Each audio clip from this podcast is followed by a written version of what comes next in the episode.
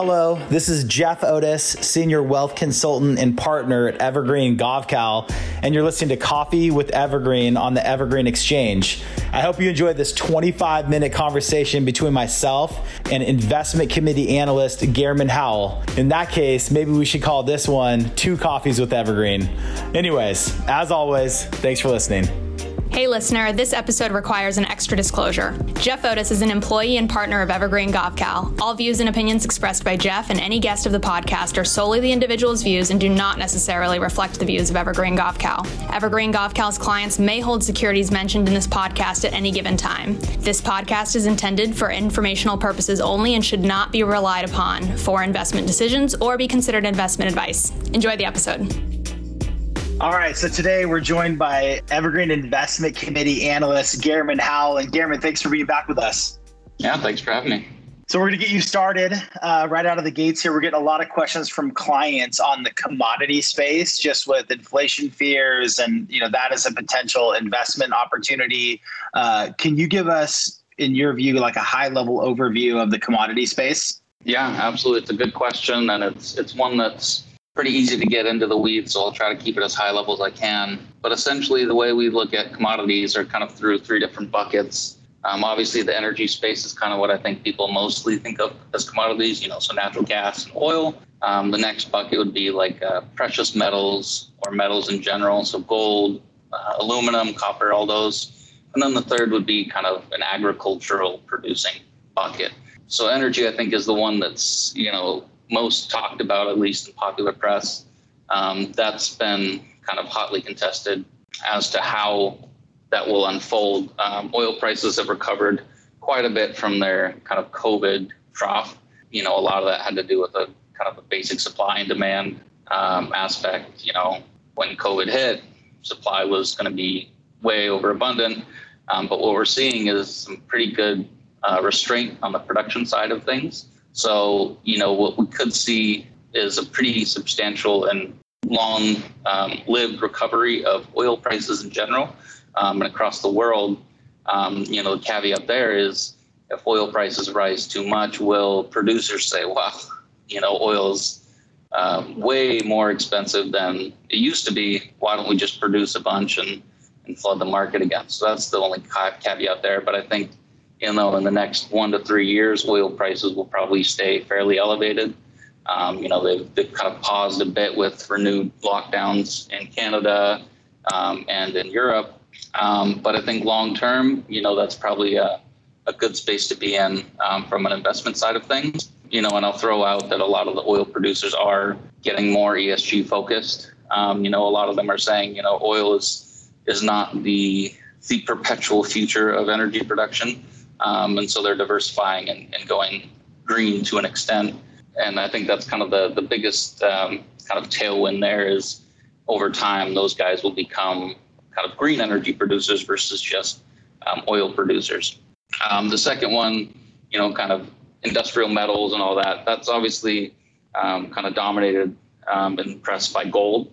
and gold is often thought of as kind of like a, a store of wealth um, and rightly so over over history. Um, that's been a pretty good place to be.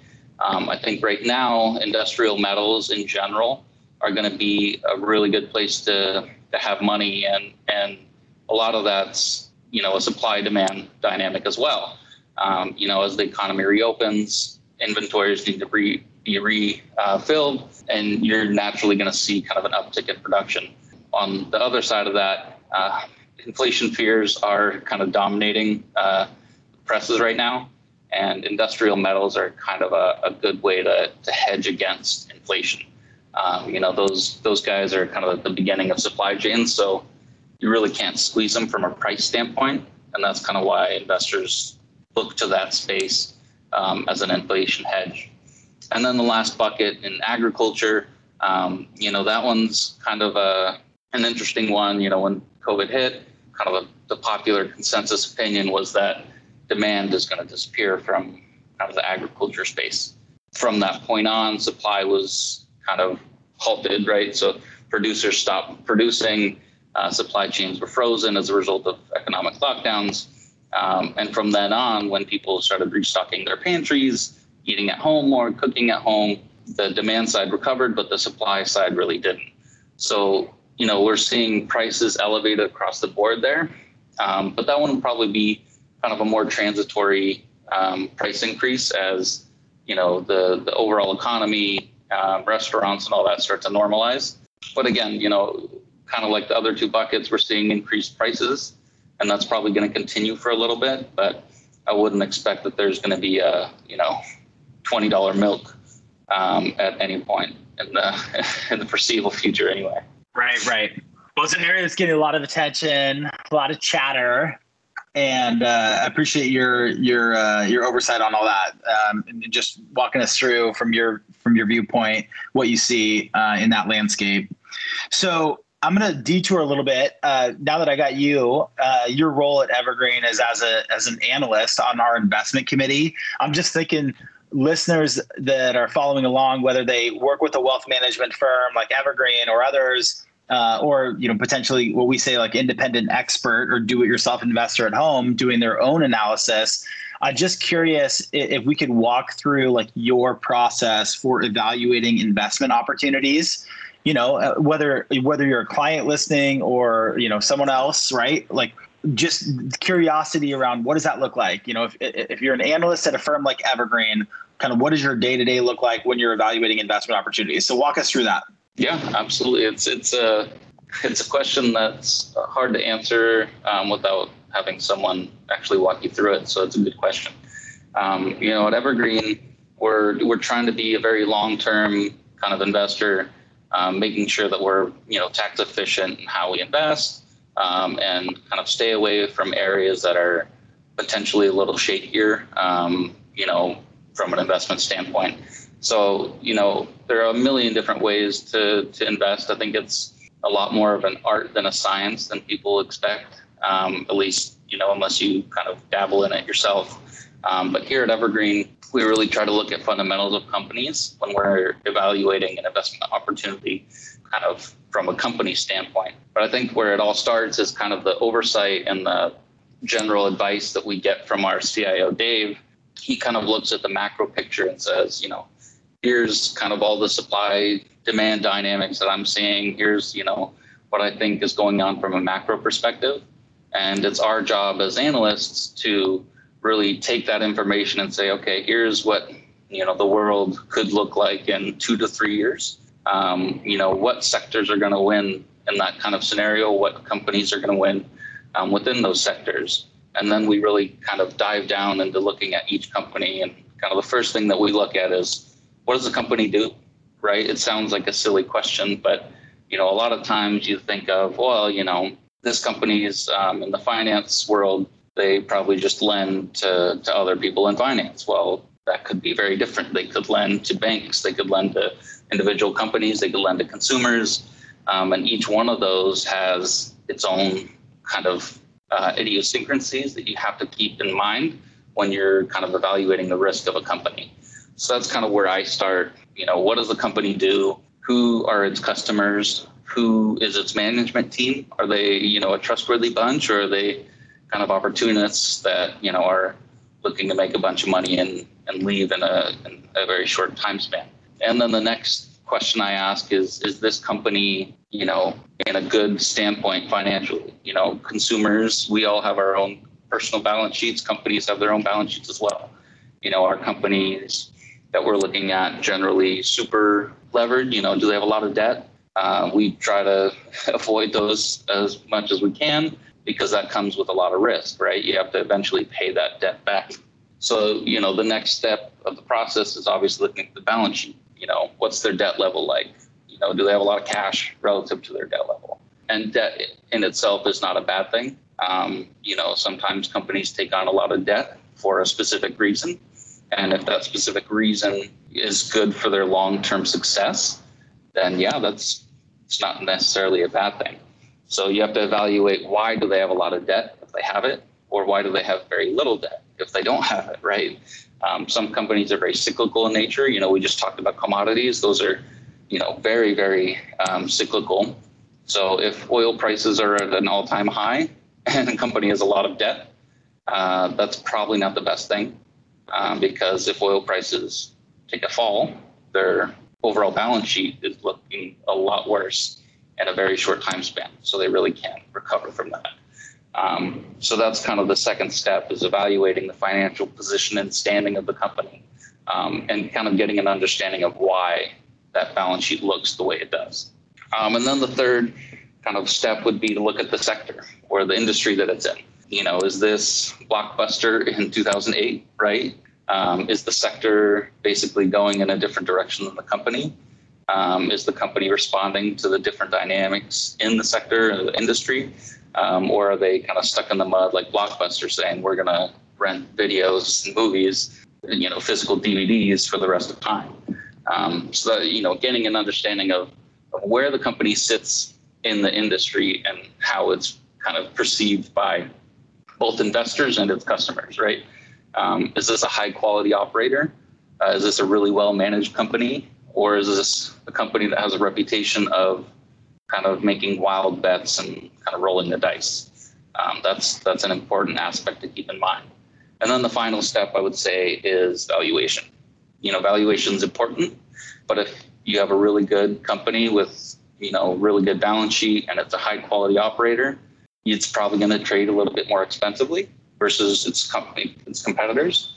Um, but again, that's not necessarily a bad thing. If you have to have, you know, if you want a balanced portfolio and you want exposure to every single sector or every single industry, and it's kind of a shaky time for that sector or that industry, you might want to go towards a high quality operator versus kind of a shaky one.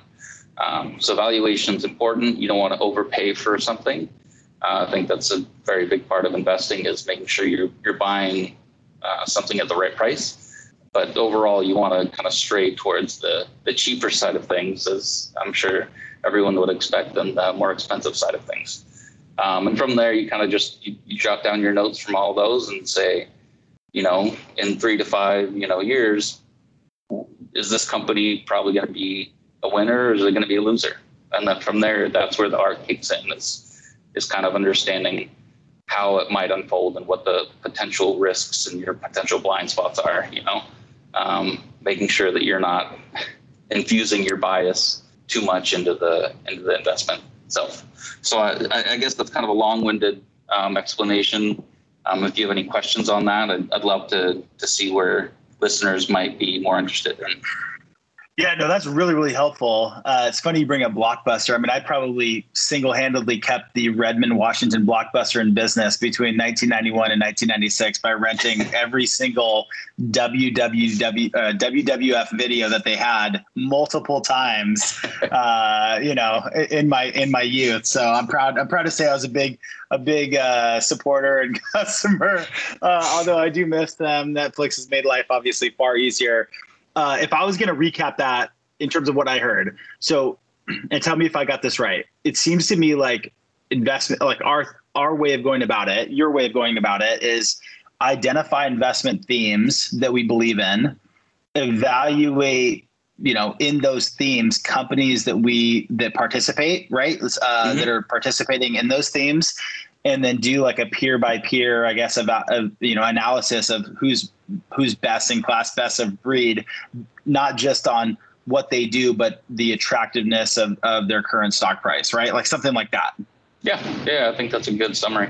So let's talk about that. Uh, in terms of evaluating them peer by peer, like let's talk about metrics that you look at uh, just as a follow up to this. So, what are like what are specific metrics that you follow that we like? You know, kind of the secret sauce of Evergreen in terms of what how we evaluate companies to get a to get an idea of, of how attractive the company currently is priced at.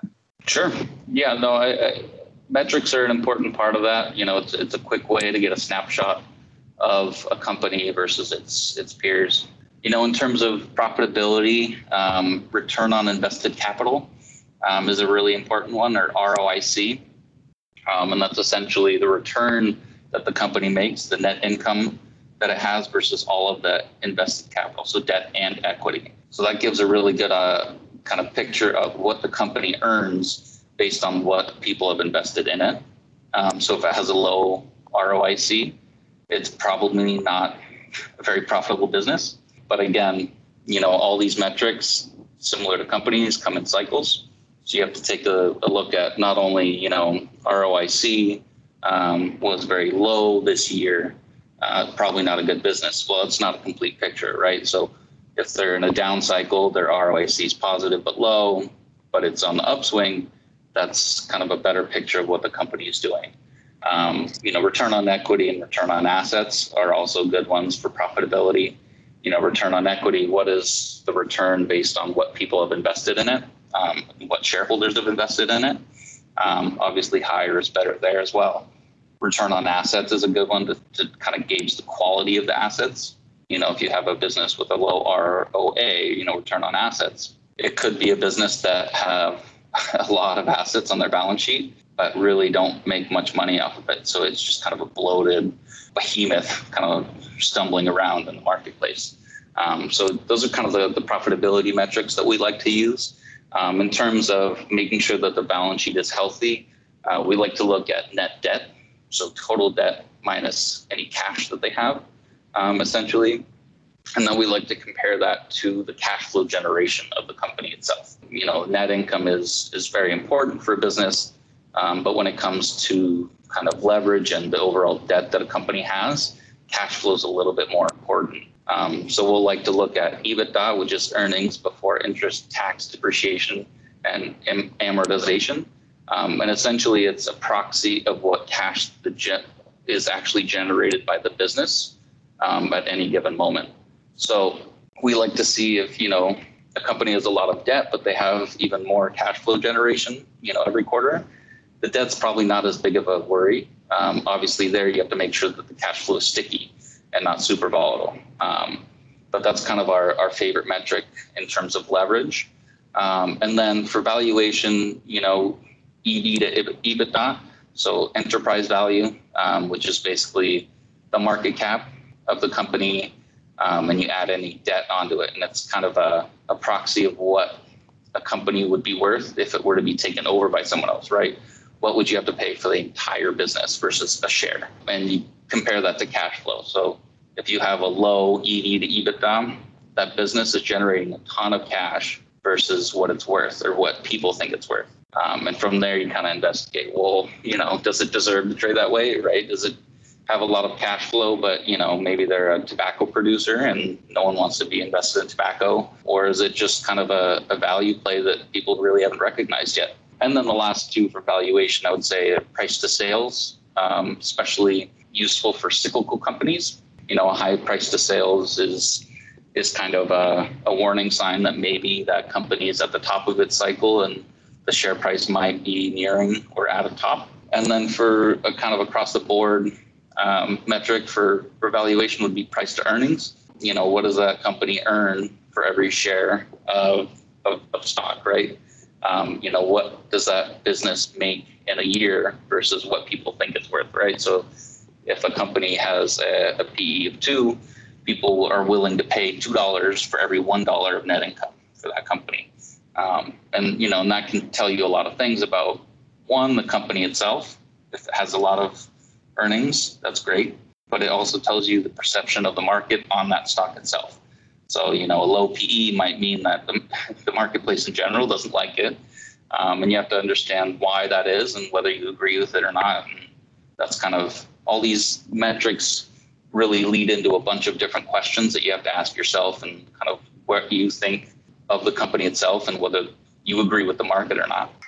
I think that's really helpful. Uh, a couple a couple things I'd like to highlight for a listener that's for listeners that are listening on this. I mean, if you're hearing this and you're like, wait a second, it sounds to me like Evergreen is doing in-house research, in-house analysis of individual companies per, you know, for investment opportunities and their own strategies. The answer is yes, that's absolutely what we do. I mean, eh, so many investors out there probably aren't even accustomed to working with money managers like like us that do it that way. I mean, so many money managers shouldn't even say money managers. I mean, so many financial advisors now really just use funds, right? In their approach, they just outsource to third party money managers. So clients get these uh, you know portfolios of mutual funds or, or, or fund based holdings and that type of in-house research analysis isn't then happening right so that i mean so i just would like to highlight i think that's a competitive advantage for evergreen certainly something that I highlight as a value add from us uh, you know, the last part on that is if you're hearing terminology and you're like, oh my gosh, like uh, I kind of remember that term. That was like in a course I took in college that I flunked out of, right? Like that was brutal. Like that's what we're here for, right? Like I, I don't expect every listener to know and have the command of the space that you just described but that's that's where we come in right i mean that's exactly what we do so i think it's really helpful to go through that even if for some it is going to potentially be somewhat confusing or a lot of terminology that they're unaccustomed to but that's what we deal with day to day so thank you for for get, going in uh, to the weeds on that for us. Um, I think that's probably good enough for today on that. I do have a follow up question though. Uh, so let's say you have, and, and then we're going to go to bonus question. We're going to wrap this up because I think we're running a little long, but I did not want to fast forward this one because this is really good in, uh, insight into what the role of an analyst is and, and what how that matters and how it impacts uh, clients uh, that we work with. So if you had a DeLorean and a flux capacitor, right, and could travel back in time, uh, you know, for whatever it was, what was it, one Pine Mall to, to and it came back to two Pine Malls or something like that, right? Travel back in time, uh, and you had a chance to, for a do-over, uh, any investment that you that you felt really good about, uh, but didn't pull the trigger on, or were in and got out too early and you know wish you could you had the magic wand to go back and have a do over what, anything jump to jump to mind for you yeah, good question. Um, you know, back when I first started investing, you know, personally, you know, I was fortunate enough to to kind of pick a couple of winners, but you know, looking back, I, I definitely didn't didn't uh, hold on to them long enough. Um, kind of the two that jump out at me are Caterpillar, uh, you know, the tractor uh, bulldozer manufacturer. Um, I bought them way back when um, when they were kind of sub seventy dollars a share. Um, they're now over $230 a share, so a pretty big increase over just a few years. Um, and then the other is Microsoft, um, which I'm really kicking myself. You know, from the Seattle area, you should have I should have held on a little bit longer, but that one I also had the opportunity to to buy um, kind of around the forty dollar mark, and that one again, that one's up over two hundred dollars, um, two hundred fifty dollars as of today. So both of them ended up being winners. I just uh, didn't have the courage of my convictions, I guess, and didn't hold on long enough. So I guess that's kind of a, a pitch for for understanding why you bought something and believing it and holding on for the long term because that's that's generally how you kind of compound wealth is, is kind of over the long term. So uh, those two I kick myself uh, pretty regularly. So it's like it's yeah. like for the ga- the gamblers in the crowd, right? They always remember their bad beat, you know, the one that they wish they, you know. So, anyways, uh, always helpful to hear insights on. We're gonna wrap up with a bonus question. Uh, Governor Inslee, at least here in the state of Washington, is now making it so the vaccines are widely available to everyone who's 16 and up. Uh, I think at April 15th, um, and so we're really close to a, a, you know a different world, a more fully vaccinated world. So as you look forward to the summer hopefully things really reopening. Uh, you know, is, is, there a place that you're excited to travel to? Looking forward to, to uh, getting off to this summer?